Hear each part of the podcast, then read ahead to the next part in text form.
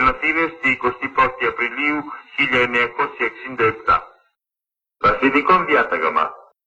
Περί αναστολής των διατάξεων των άρθρων 5, 6, 8, 10, 10, 11, 12, 14, 18, 20, 95 και 97 του συντάγματος καθ' όλον το κράτος. That's what you would have heard on Greek radio as you woke up on Friday, April the 21st, 1967. The announcement that Greece is now governed by three colonels of the Hellenic army.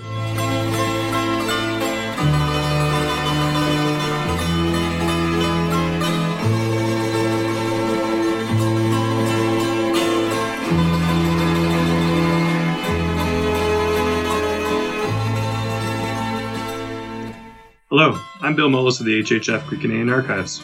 And I'm Sandra Gionis of the Hellenic Heritage Foundation, and we're the hosts of Edo Polytechnio, a 50th anniversary retrospective look at the student sit in which changed the course of Greece's history. This is HHF Presents, our podcast series retelling Greek history from a diaspora perspective.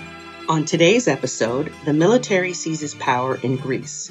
What happened on that fateful day in April 1967 and the weeks that followed? How did life change for Greeks? And how did Greece change? We'll explore these questions and more on Edo Polytechnio.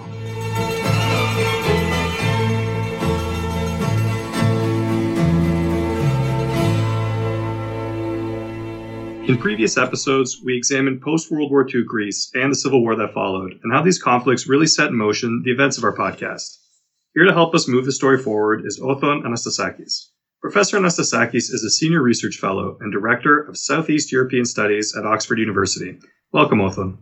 Thank you for inviting me. The 1960s were both a hopeful and turbulent time in Greek politics. In light of that, did anyone see this military takeover coming? There were rumors uh, in the sense that uh, there was so much political instability and um, there was so much uh, political party bickering that there was discussion.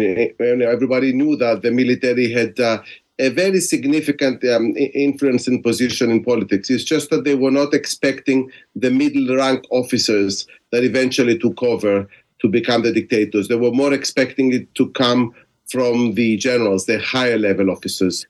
So let's talk about those middle rank officers, the colonels. We have George Papadopoulos, Nikolaos Makarezos, and Brigadier Stylianos Patakos. Who were these guys to come from the middle ranks? Had Greeks ever heard of these guys? These were uh, of military officers that were um, educated and uh, they formed their military personalities during the years of the civil war in Greece. So the anti communist feeling was particularly prevalent in their ideological conceptions. But what they were really kind of known for was their connection with the United States. They were also educated in the US as well. There was that kind of closeness with the CIA. And at the same time, their conspiratorial tactics. I mean, they were the ones that were always behind the scenes conspiring against politics when they were not happy with it. Could you tell us a little bit about IDEA and the colonel's relationship to that? Well, that was a, a hardcore military fraction that was actually paramilitary. It wasn't a formal one. And it was composed by those uh, middle rank officers. And they did operate behind the scenes in a very conspiratorial kind of manner. They were fiercely anti communist. And they were also very close to the United States uh, in the sense, you know, the CIA and those kind of um, actors. So it, it, was more of a paramilitary kind of organization, but which was very well known uh, by uh, Greeks at the time, uh, how they were operating and about their existence as well. Take us to Friday, April 21st, 1967. What actually happened that morning? Well, Greeks woke up to a military coup that was um, organized by those middle rank officers. As I said before, the generals were much more expected to do that. So it was the political elites mostly were very surprised. Even the king, that was so more connected with the uh, with the upper ranks of the military. So yes, it's you know Athens and Greece woke up to a kind of a, a new environment. Now, I assume that that was something pretty new for those times because um, Greece hadn't experienced direct military intervention after the 1940s. It was more an interwar kind of experience between the two world wars. So that must have been quite a new phenomenon, I suppose. And um, the fact that they were very well organized, much better than generals, you know, made them kind of um, consolidate themselves to power. Among the first things that they did was to go and um, capture the uh, leaders and, uh, and and many other politicians. And even their higher ranking military officers, how were they able to deal with them and overtake them?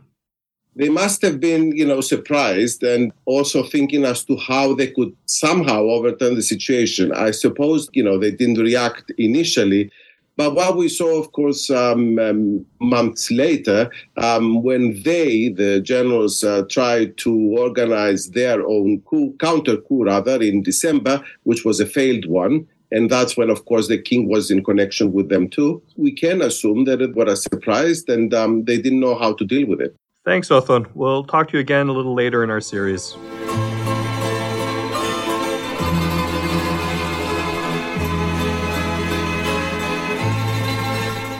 We're joined by George Papadatos. We spoke to George a couple of episodes ago. He was the entertainment manager of the Trojan Horse, a well known coffee and music house on the Danforth back in those days. He's joining us now from Athens. Welcome back, George. How did you learn about the military takeover? I was in Athens, downtown. I was a student in my third year. And the night I was working as a waiter in, in a boat in Plaka.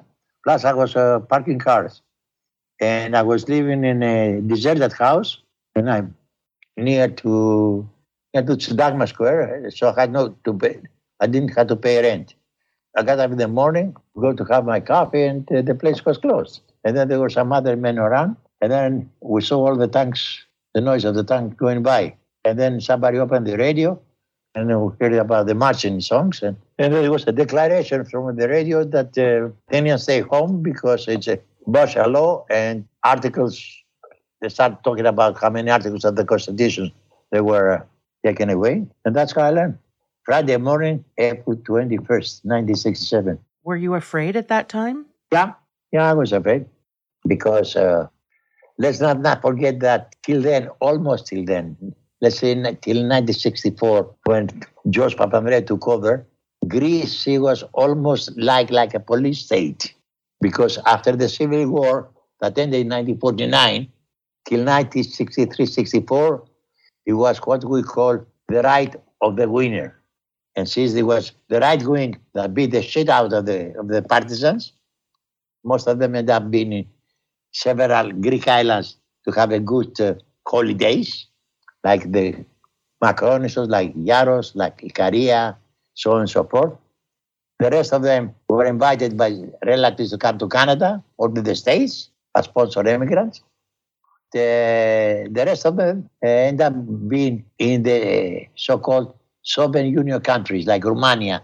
Bucharest was the central quarters of the Communist Party, Greece, and so on and so forth.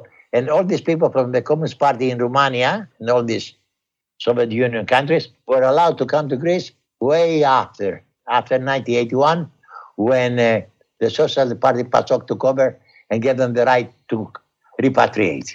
What happened to you? What happened to me? I was arrested in 1968, uh, June, for writing slogans on the wall. With, we were three, four of us all together with uh, my friend Pericles Korovesis and uh, another guy. Do you recall what you wrote on the wall? Yeah, down with the Honda. Yeah. And uh, I was lucky enough, I was able to escape with the help of an American girlfriend I had at that time. And she was very rich and she managed to to give some oil, as we say, love it to some uh, officials. So they let me go from the general quarters of, of Bouboulina police station. Pericles Korovesis obviously was wild, uh, tortures like I don't know what. And as a result of that, he wrote the famous book, uh, Anthropophylakes. And as a result of that, Greece later on was expelled from the Council of Europe. Uh, yeah. So for some people, the fate was really awful. Oh, yeah, for some people, yeah.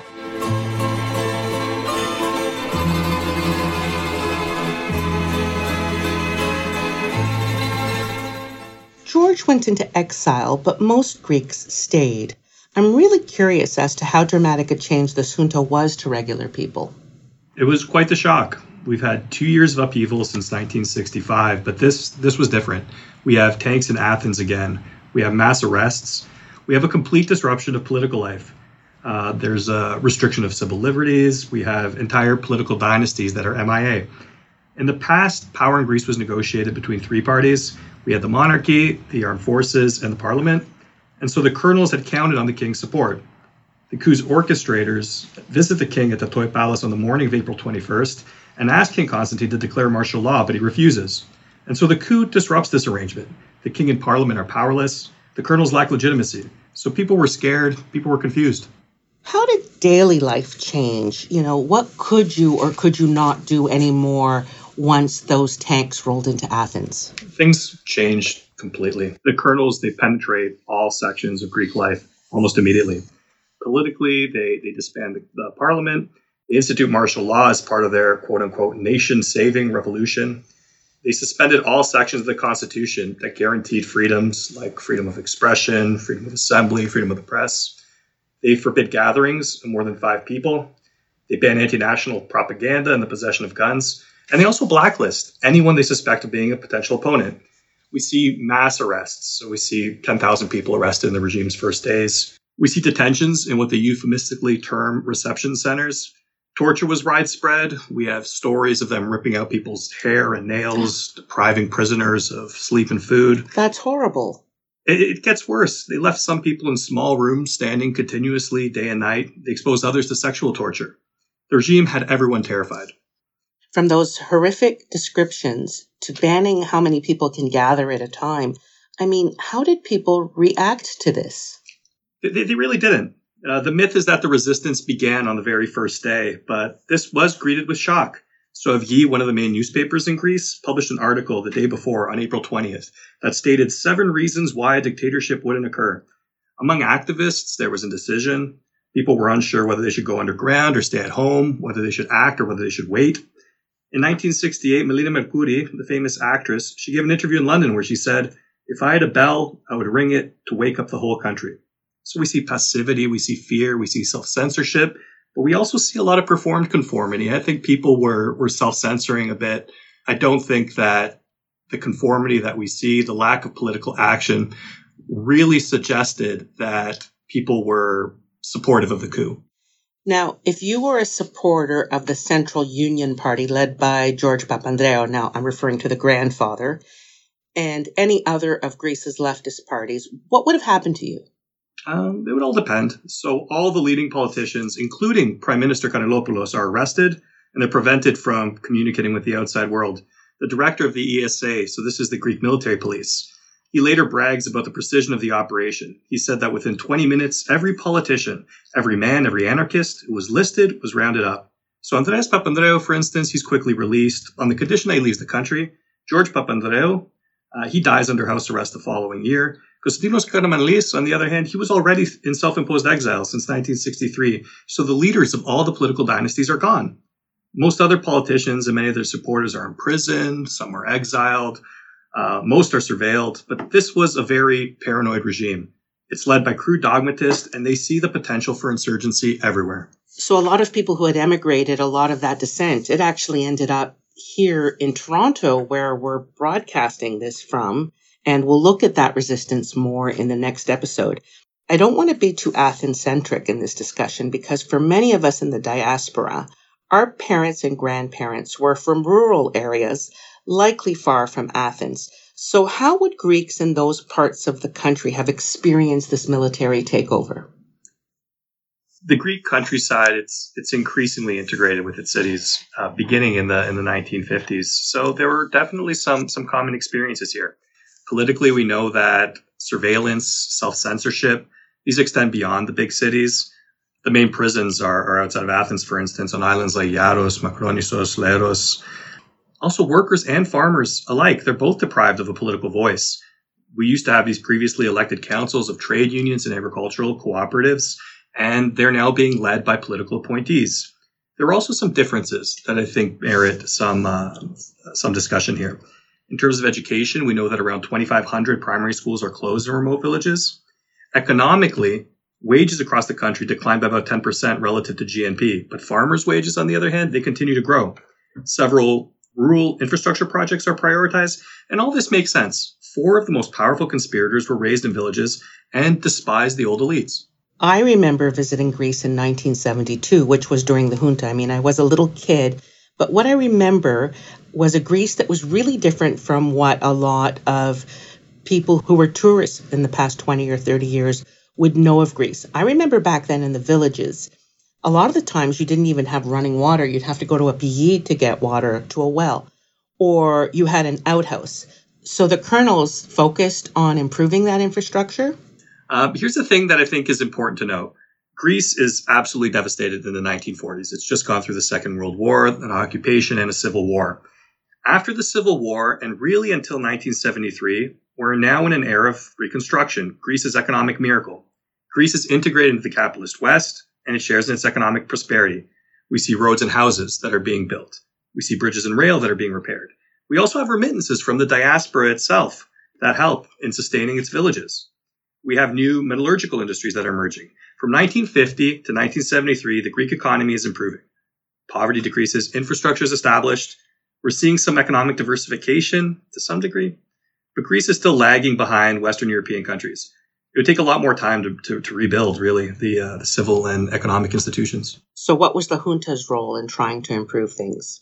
That's a good question help us understand that, we welcome back Jason Rodopoulos, a fellow HHF History Committee member who's working on his PhD at York University. Hi, Jason. Hello, I'm very glad to be here again. Jason, did the colonels improve Greece's economy and infrastructure when they were in power? The dictatorship initially attempted to continue the economic model that had been adopted in the 1960s with a focus on tourism and the construction sector. In order to finance both sectors, the commercial banks of Greece provided excessive liquidity to the local Greek companies, which was supported by the Bank of Greece that was controlled by the regime. This resulted to an extreme inflation. So it's really amazing that the early 70s in Greece kind of sound like the entire world today with inflation. It is indeed, and it is impressive if we think that this is before the oil crisis begins. In 1972, the regime attempted to control the prices by imposing a price restraint mechanism, but instead of controlling inflation, this resulted to a diminishing of production. In this way, growth growth decreased and the prices remained high. This is what we call stagflation, combination of the words stagnation and inflation. So it sounds like the colonels were economic screw-ups. Totally. They were uneducated, they had no idea how the economy worked, and they were totally unable to effectively control the, to effectively govern the country and provide uh, economic growth for its citizens. Of course, the oil crisis in, uh, that started in 1973 worsened the situation even more. By March 1974, when the uh, junta by Ioannidis had taken over, inflation was 33%. This is the type of inflation that only countries that are in war have. Actually, one of the reasons that the regime attempted to impose a coup in Cyprus was in order to divert the people's attention from these problems. And of course, we know how this oh. ended with a tragedy of the Greek Cypriot people. Thank you so much, Jason. This was incredibly illuminating. Thank you for your time. Thank you very much for having me here.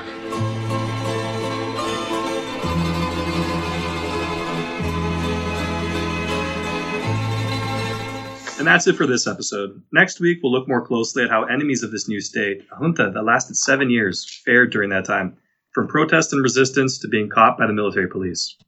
Bill and I are both members of the HHF's History Committee, a group of volunteers dedicated to public history projects. We hope that this podcast and the other series we've done with HHF Presents are contributing to a better understanding of our Greek heritage.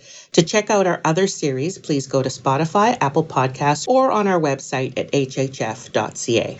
To learn more about the HHF, the projects we support, or to donate, go to hhf.ca.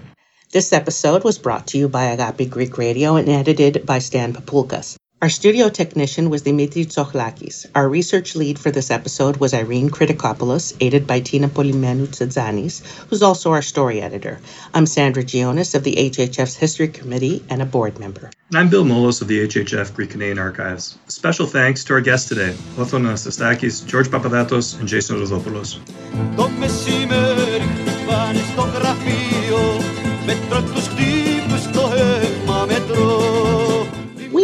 Each episode with a song from the resistance. This week we have another Mikis Theodorakis song. He really was the voice for this resistance, wasn't he? Oh, he definitely was. This one's called To Sphagio, the slaughterhouse. The lyrics describe his imprisonment during the junta.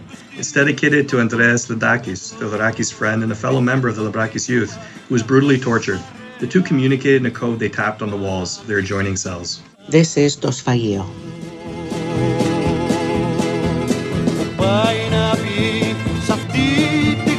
你不必。